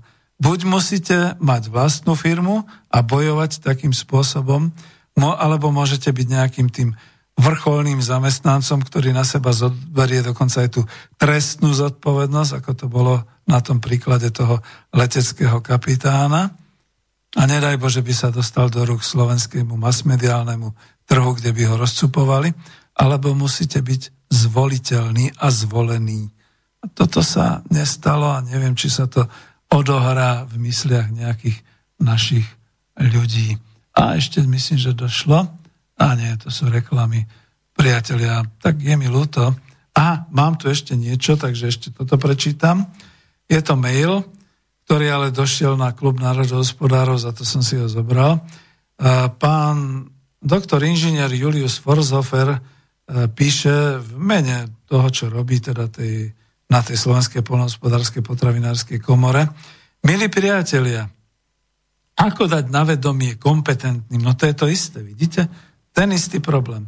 Ako dať na vedomie kompetentným, teda najmä pánovi ministrovi Budajovi, Mičovskému a Sulíkovi, priloženú informáciu s výzvou, že vodohospodárským opatreniam na Slovensku treba z hľadiska súčasnosti, to znamená v stave opakovaných záplav, najmä z nekosených strání a spolahnutou trávou, aj v budúcnosti, z hľadiska budúcnosti, nedostatok vody priehrady zanesené bahnom a vysychanie pôdy, že e, s vodohospodárským opatreniam treba venovať oveľa viac pozornosti, než sa venuje automotív priemyslu a IT technikám. Kto pomôže šíriť túto potrebnú osvetu? Lebo pán doktor Forzofer tam vytiahol do prílohy takýto článok o tom, že zatiaľ čo u nás nikoliv, poviem, v Čechách sa predsa len našli peniaze a idú do vodohospodárskej výstavby, respektíve do, do ochrany vodných stavieb a, rozvoja vodných stavieb. Európska investičná banka požičala štátu Česká republika 8 miliárd korún českých na vodné stavby. To je 22.6. správa ČTK Energy. E, peníze, ja to skúsim poslovenčiť, peniaze ministerstvo použije na financovanie vodných stavieb napríklad k zadržovaniu zrážkovej vody alebo na protipovodňové opatrenia. Projekt má zaistiť ochranu proti záplavám pre 47 tisíc obyvateľov až 24 tisíc ľudí získa lepší prístup k pitnej vode. To už máme na Slovensku vybavené. Vedľa toho bude zaistené odvádzanie a čistenie odpadových vod, lepší prístup k pitnej vode odvádzanie čistenie odpadových vod pre ďalších 39 tisíc obyvateľov a budú navýšané kapacity pre zadržovanie zrážkových vod a pre zadržovanie zrážkových vod a 2 milióny metrov o, o 2 milióny metrov krychlových. A to je k projektu, na ktorý banka požičala české peniaze, bude používať pôžička k spolufinancovaniu výdajú štátneho rozpočtu na realizovanie programov vodného hospodárstva v rokoch 2020 až 2025. V jednotlivých dotačných programoch plánuje ministerstvo podporovať opravy a výstavu rybníkov, aby sa v krajine zadržovalo väčšie množstvo vody alebo zvyšovať podiel domácnosti napojených na kanalizáciu a na čistiarne odpadových vôd. No veď to, pán doktor Forzofer, to je to najhoršie. Ja som to tu prečítal, možno zapálime niekoľkých načencov, ktorí budú chcieť. Kľudne príďte aj do klubu národohospodárov hovoriť o potrebách vodného hospodárstva na Slovensku, lebo nebudeme takí sprostí, ako bol v mass médiách v Čechách nejaký no už to neviem nazvať ináč, debilek, ktorý povedal, no venku prší a Česká e, národní rada se zaobíra problematikou sucha. No, to je hanebné. No, tak idioti sa nájdu všade. No, aby som neublížil, vzhľadom k tomu, že sa nám náš revolucionár Budár, Budaj na ministerstve životného prostredia nerad kúpe, čo ukázal tým že sa skoro utopil na člne. Mám dojem, že nemá vodu rád a tak pre Slovensko oželie, že by sme potrebovali nejaký rozvoj vodného hospodárstva zo strany teda jeho, jeho kompetencií samozrejme. Tak to, čo dokázal Binder s Gabčíkovom, už potom asi žiadny ďalší neukáže, nedokáže. Ja dám ešte raz, či nedošiel mail. No a keď už nedošiel, tak už neposielajte. Áno, dochádzajú také všelijaké, čo si mám čo kúpiť a aké, takéto veci. Takže ideme naspäť a ideme teda do finále. Máme už len pár minút. Viete, ja som vlastne niekde, možno v tej 44. relácii, alebo niekde som pripomínal, že sa môžu stať takéto veci. Padne výroba automotív. Ona by padla a padala už v roku 2019 a teraz naozaj padne aj keď si naši všetci hovorili, jo, ja, však určite je fajn a rozbieha sa to a nepadne to a tak ďalej. Čo si myslíte, že keď ako v Nemecku automobilka bude mať problémy, tak zavre nemecký automobilový závod? No, ak, ak aj áno, tak to budú vzbory v Nemecku. Alebo Francúzi zavrú vo Francúzsku. Tata zavre automobilku, e, no, ten náš čo to máme, Jaguar tuto v Nitre a podobne. Nebláznime. Že začnú distribučné poruchy čomkoľvek a čohokoľvek. Energií, farmatík, potravín, tovarov. No, e, distribučné poruchy farmatík a zdravotníckých pomocok naozaj nastali v dôsledku pandémie koronavírusu. E, možno povedať, že e, biznis s rúškami a biznis s tými respirátormi bol obrovský. No, zmizne peňažná hotovosť a nastanú poruchy sietí. No to našťastie nenastalo, aj keď teda ako nechápem pána e, predsedu guvernéra Národnej banky Kažimíra, že chce stiahnuť len vynimočne, on je taký hrdina, že Európska únia to neumožňuje, ale on stiahne z obežíva jedno, dvojcentovky, 5 centovky, 10 centovky, že sa bude zaokurulovať na celé eura.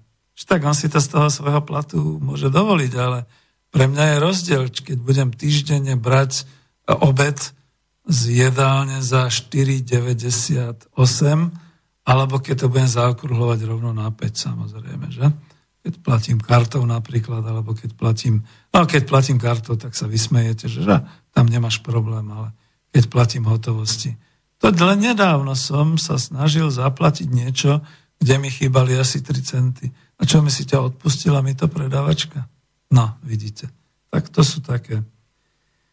Potom som tam písal, že oznámi sa, že tá, tá oblasť je zamorená, hoci len vtáčov chrípkov a vojaci na hranice Henklávy budú mať nabité ostrými. Ty vole, to som v, v 43. relácii, v 4. rok 2019 hovoril. Ja som normálne predvídal, tú situáciu, ktorá nastane s pandémiou koronakrízy. To sme vtedy nevedeli o nejakom koronavíruse a o nebezpečí pandémie, ale napriek tomu som si to trúfol napísať. No, normálne som taký, že predvídavý, alebo ako by sa to povedalo. A mám tu zase niečo? A nie, to je hi, tak nedám hi, je mi to ľúto, to je nejaká blbina. Takže ideme naozaj už do finále. A v tom finále som chcel ešte niečo také. Naštartovať motory ekonomiky po, po regiónoch, po okresoch doslova. Ja som bol teraz v okrese, prechádzali sme cez žalostný okres Rímavská sobota, čo už na to povedať, je to naozaj bieda, pokiaľ človek vidí popri ceste fabriku, ešte stojacu fabriku s výrobnou halou, so žeriavami, s lečkou a tak ďalej, ktorá už 20 rokov nenašla nejaké využitie. To sú naozaj tie naše hnedé pásma. E, povedzme hneď vedľa v okrese Rožňava, je to také zaujímavé, že ja som chcel tú Rožňavu trošku vypichnúť, že naštartovať motor sa dá a Rožňava je toho príkladom.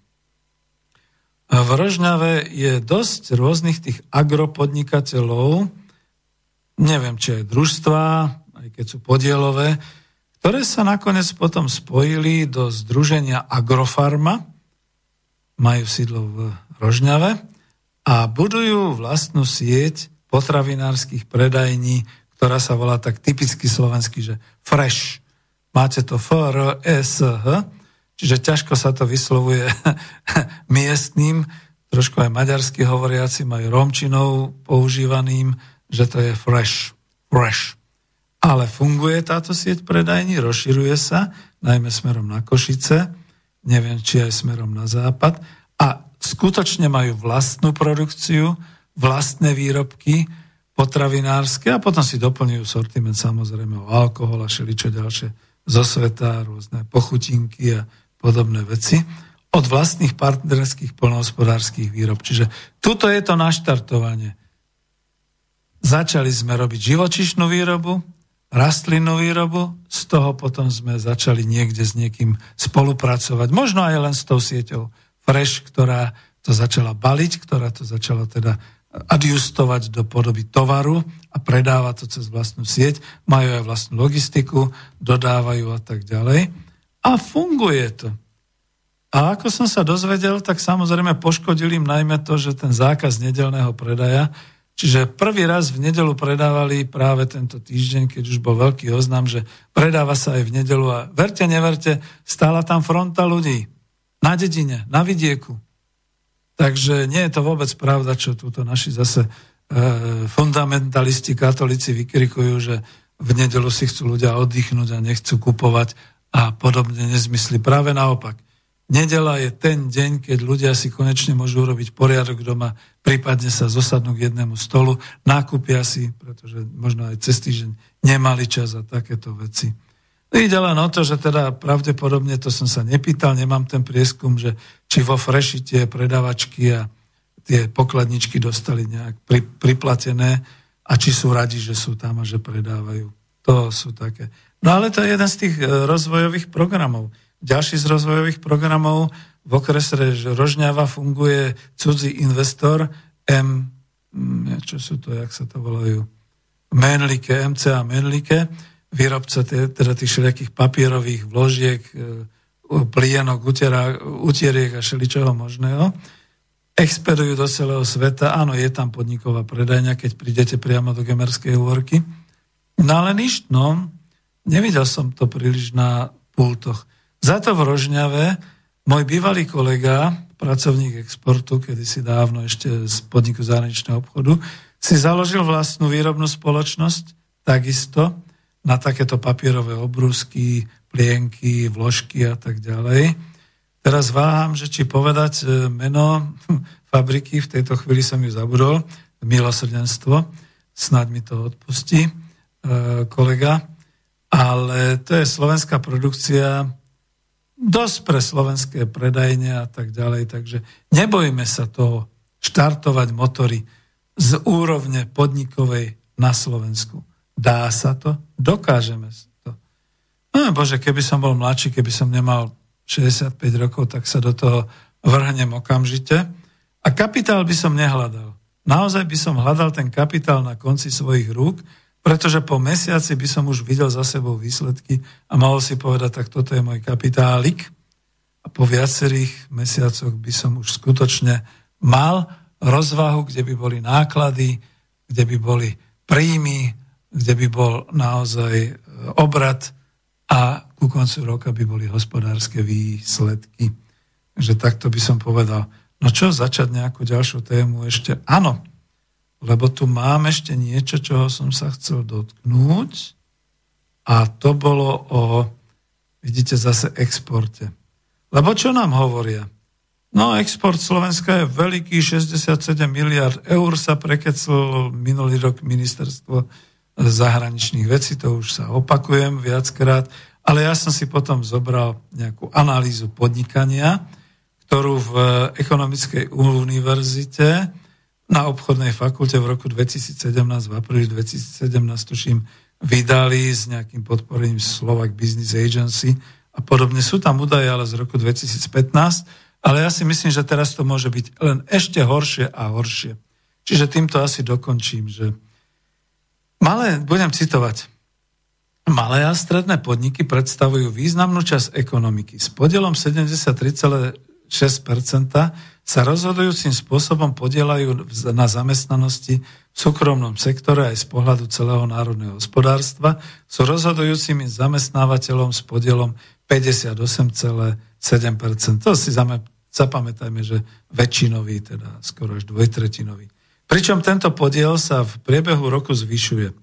Malé stredné podnikanie zároveň generuje väčšinu pridanej hodnoty, až 52,8%, aj tržieb až 53,8% z vyprodukovaných e, v tom súkromnom sektore. Oproti týmto ukazovateľom je však podiel malého stredného podnikania na celkovom objeme exportu len 29,3% po započítaní operácií zahraničných osob. Je to ešte menej, len 26,8%. Všetky údaje sú za rok 2015. Ja som tam dal takú poznámku, že a to ešte nevieme, koľko z týchto podnikov je skutočne vlastníctvom slovenských osôb a koľko je takých, kde vlastníkom je cudzí investor. Alebo kapitál a našinec tam robí akurát konateľa, riaditeľa, manažera, ergo obchodného zastupiča. A hneď to preskočím, lebo dolu, dolu som to mal, že vlastnícká štruktúra, takmer polovica z malého stredného podnikania, teda 46,6%, respektíve v hodnotovom vyjadrení 8 miliónov 388 tisíc, len polovica vývozu malého stredného podnikania v roku 2015 bola výsledkom činnosti subjektov so zahraničným kapitálom, to znamená tie, ktoré sú založené a kontrolované zahraničnou právnickou osobou alebo fyzickou osobou, Pričom podiel podnikov so zahraničnou účasťou bol v Slovenskej republike výrazne v nižšej miere ako v susediacich krajinách. Ja si myslím, že už sa to aj zmenilo. Oproti tomu píše sa rok 2020. Takmer jedna desatina, čiže 9,2%, respektíve v hodnotovom vyjadrení 1 657 tisíc vývozu z podnikov malého stredného podnikania realizovali subjekty s medzinárodným vlastníctvom teda tie, čo boli založené a sú vo vlastníctve zahraničných právnických osôb, a teda len niečo viac ako jedna tretina, 36,9, respektíve v hodnotovom vyjadrení 6,628 milióna eur z vývozu v roku 2015 bola výsledkom činnosti podnikateľských subjektov v tuzemskom súkromnom vlastníctve. To vám musím zopakovať, lebo to prehliadnete. 36,9%, čiže iba 6 miliónov 628 tisíc. Čiže z tých 67 miliárd asi zrejme toho automotíva, automobiliek, čo sú v cudzích podnikoch a všetky tie automotív firmy. No dobre, tak nech to bolo v, v roku 2015 o 7 miliard menej, ale aj tak to bolo určite 60 miliárd. Len 6 miliónov 628 bolo v exporte zastúpené malé stredné podniky zo Slovenska. Exportne orientované podniky, prispievajú k zvyšovaniu produktivity a tak ďalej. To znamená, že nehnevajte sa, milí priatelia, my naozaj musíme naštartovať ten motor ekonomiky, pretože nie len, že my nevykazujeme spotrebu pre domácnosti, Čiže netočia sa finančné toky v rámci okruhu pre domácnosti a späť, že podniky zase pre zmenu e, zamestnávajú e, domácich zamestnancov, ale že ani nedokážeme exportovať. My sme už úplne monokultúra. No a aby sme sa stretli teda aj na budúce, lebo je vysoký čas, tak sa s vami lúčim. Toto bola inšpirácia, aby ste naštartovali svoje motory ekonomiky aj v okresoch, v podnikoch nečakajte na vládne inštrukcie, pretože ste počuli Matoviča. Ten nesplní ani to, čo slúbil. No a dáme si záverečnú rozlučkovú pesničku. Dovidenia a do počutia. Aho!